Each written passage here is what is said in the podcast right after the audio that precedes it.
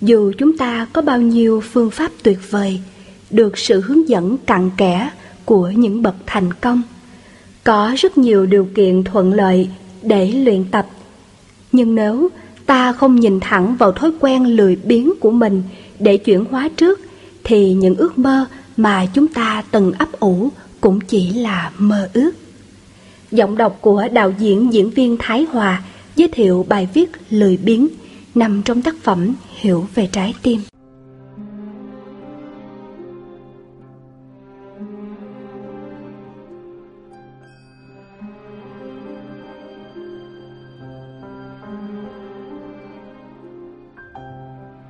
Do cơ chế tâm lý nghiêng về phía cảm xúc hơn là lý trí, Luôn tìm kiếm cảm xúc tốt Và tránh né cảm xúc xấu mà bất chấp hậu quả nên nó hình thành trong ta thói quen yếu đuối, Rồi sản sinh thêm những thói quen khác Có cấu trúc tương tự như Dựa dẫm, Nhàm chán, Do dự, Sợ hãi, Lo lắng.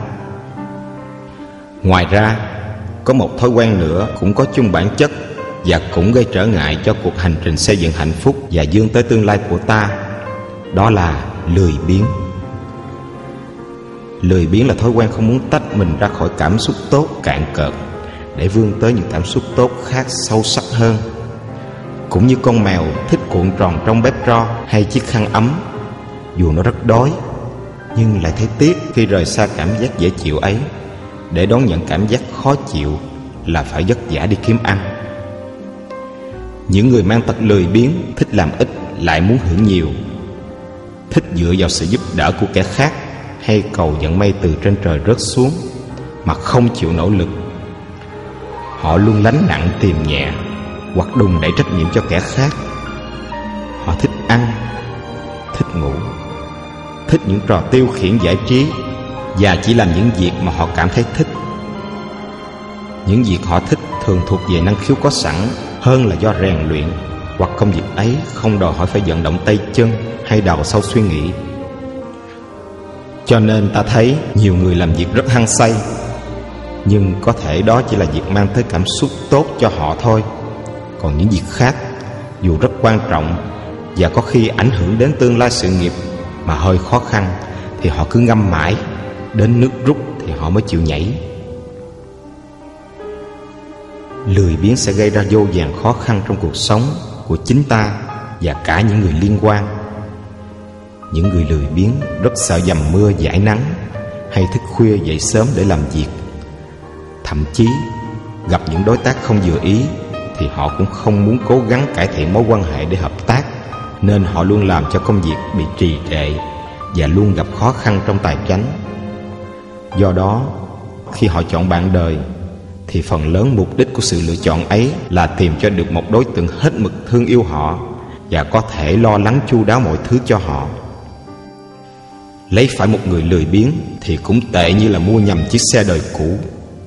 Dù ngốn nhiều xăng, nhưng chạy được một quãng thì cứ nằm y ra đó, phải tu bổ liên tục thì nó mới chịu chạy tiếp. Mà rồi cũng chẳng hơn lần trước được bao xa. Lên bao nhiêu kế hoạch hướng tới tương lai Xây dựng mái ấm gia đình rồi cũng gian dở Họ luôn ra vẻ hào hứng lúc đầu Nhưng rốt cuộc Chỉ có mỗi mình ta là người thực hiện dù ta có thiện chí lắm, Nhưng khi nhìn vào thái độ sống thiếu cố gắng của họ Thì ta cũng phải nghi ngờ Rằng đây là kẻ ích kỷ và lợi dụng Nhiều cuộc hôn nhân đổ vỡ Cũng vì sự thiếu cố gắng của một bên Bởi nếu bên kia gây ra lầm lỗi Hay xuống cấp mà bên này ra sức nâng đỡ thì họ vẫn có thể đồng hành cùng nhau. Còn như bên này đã nâng đỡ mà bên kia không chịu cố gắng sửa đổi thì cũng đành thất bại. Những kẻ lười biếng không bao giờ có một tương lai tốt đẹp. Nói cách khác là dương quốc của sự thành công không bao giờ có bóng dáng của những kẻ lười biếng. Dù họ có thông minh hay tài năng cỡ nào mà với mức phấn đấu kiểu ngập ngừng, nửa vời hay tiến một bước lùi ba bước thì suốt đời họ cũng không đạt được mục đích. Chắc ai cũng biết câu chuyện con rùa thi chạy với con thỏ. Không ai có thể nghĩ rằng con rùa chậm chạp kia lại dám thách thức thì chạy với con thỏ vốn nhanh nhẹn. Nhưng con rùa rất tin tưởng vào sự cần mẫn của nó Có thể cạnh tranh và chiến thắng sự ỷ lại lười biếng của kẻ lanh lẹ như là con thỏ. Và con rùa đã làm nên kỳ tích Khiến muôn loài phải học hỏi tấm gương của nó. Ta thường nói, Cần cù bù thông minh. Bởi thực ra đức tính chuyên cần có khi quan trọng hơn sự thông minh Vì nó được hình thành từ sự đào luyện vượt qua chính bản thân mình nên nó sẽ là thứ bảo bối để giúp chúng ta sang bằng mọi trở lực và gây dựng nên sự nghiệp. Trong khi thông minh thuộc về bẩm sinh, dễ gặt hái thành công nên thường ỷ lại. Tưởng sự hiểu biết của mình có thể giải quyết mọi vấn đề nên không cần phải học hỏi hay mài dũa thêm gì nữa. Và chính sự chủ quan ấy là mồ chôn tài năng của họ. Vì vậy, xưa nay kẻ cần mẫn vẫn luôn thành công. Trong truyện Kiều, cụ Nguyễn Du đã nhắc nhở Thân ta ta phải lo âu Đúng là chỉ có ta mới là người chịu trách nhiệm chính cho cuộc đời của mình Vì khi ta đau hay khi ta khổ Thì người thương yêu nhất của ta cũng không thể chịu thay cho ta nhưng ta đã làm gì cho cuộc đời của mình rồi? Ta đang sống vui vẻ và hạnh phúc bằng thực lực của chính mình Hay là từ sự may mắn hoặc nâng đỡ của các khác? Sự nâng đỡ cũng cần thiết, Nhưng nếu ta cứ dựa dẫm vào đó Để rồi dập tắt năng lực phấn đấu, Làm chai cứng sức học hỏi, Sự sáng tạo của mình, Thì thói quen lười biếng ấy Đang mở ra cho ta những đoạn đường đầy gian nan phía trước. Ngay cả dịp rèn luyện sức khỏe Mà ta vẫn cứ hẹn lần, hẹn lửa. Lên kế hoạch không biết bao lần rồi bỏ đó. Thì làm sao ta có đủ nghị lực để liên tục chuyển hóa những năng lực tiêu cực trong tâm? Làm sao ta đủ bản lĩnh để góp phần thay đổi những khó khăn của những người thân yêu? Sống mà không thể đi tới, Không thể phát huy, Không có gì mới mẻ thì đó là kiếp sống mòn. Nhà thiền hay nhắc câu Tích niên hành xứ, Thốn bộ bất di. Nghĩa là nhìn lại chỗ khởi hành năm xưa, Thấy mình chưa rời nửa bước. Thật đáng hổ thẹn biết bao. Ta hổ với mọi người vì ta từng tuyên bố hùng hồn về lý tưởng cao siêu của mình. Nhưng tới giờ vẫn còn tay trắng. Ta thẹn với bản thân Vì ta thấy rõ năng lực tiềm ẩn của mình Nhưng không phát huy được. Thời gian qua ta đi đâu? Làm gì? Có phải là ta đã bị những hấp dẫn lực xung quanh Kéo ta ra khỏi con đường lý tưởng không? Những gì ta đang làm Và con đường ta đi Dường như chỉ để nuôi dưỡng thêm sự hưởng thụ cho bản ngã. Chứ nó không phản ánh được những giá trị chân thật như ta từng mong ước. Mười năm, Hai mươi năm Mà ta chưa bước thêm được bước nào Thì ta đã thất bại thảm hại rồi. Ta có biết tại sao hay không? Hay ta vẫn muốn tiếp tục đổ thừa cho kẻ khác Và cho hoàn cảnh? À có khi Ta còn không biết mình đang dậm chân tại chỗ, vì ta đang lầm tưởng Những thứ tiện nghi hấp dẫn mình đang nắm bắt Chính là cứu cánh của cuộc hành trình. Nguyên nhân chính của sự rẽ hướng bất chợt ấy Chính là sự bão hòa trong cảm xúc. Không còn thấy hứng thú trên con đường lý tưởng Nhất là khi gặp phải những chướng ngại mang lại những cảm xúc xấu quá lớn Mà ta không đón nhận nổi. Cho nên, Một người muốn có sự nghiệp lớn Thì không thể là tín đồ của cảm xúc Để cứ phó thác vào sự may rủi. Ngược lại, Phải nỗ lực không ngừng để kiềm hãm sự phát triển của bản năng ấy. Đồng thời, mời lên những năng lượng tích cực để đương đầu nghịch cảnh.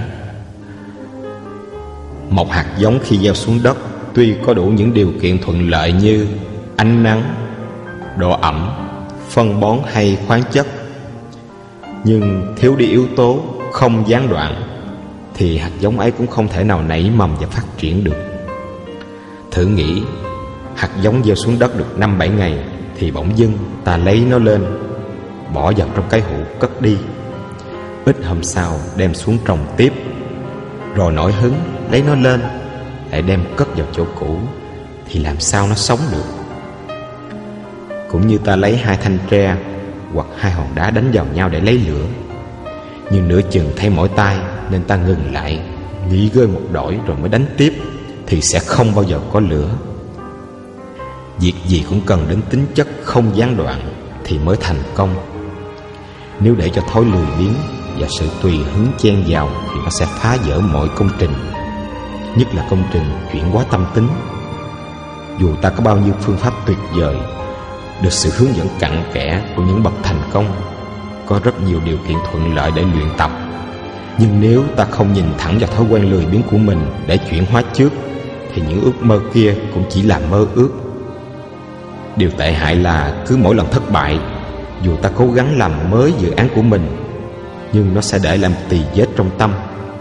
Sau này mỗi lần phấn đấu, ta lại thấy hụt hẫng niềm tin vào chính mình.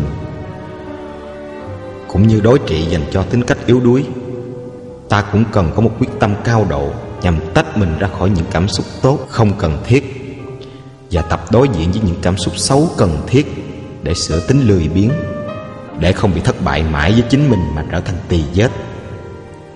Ta nên cố gắng sống chung với gia đình hay những người vững chãi và năng động nhờ vào kỷ luật nghiêm khắc, không khí sinh động, sự động viên nhắc nhở thường xuyên hay qua tấm gương vượt khó của chính họ, thì dù ta có muốn dung dưỡng thói lười biếng cũng không phải dễ.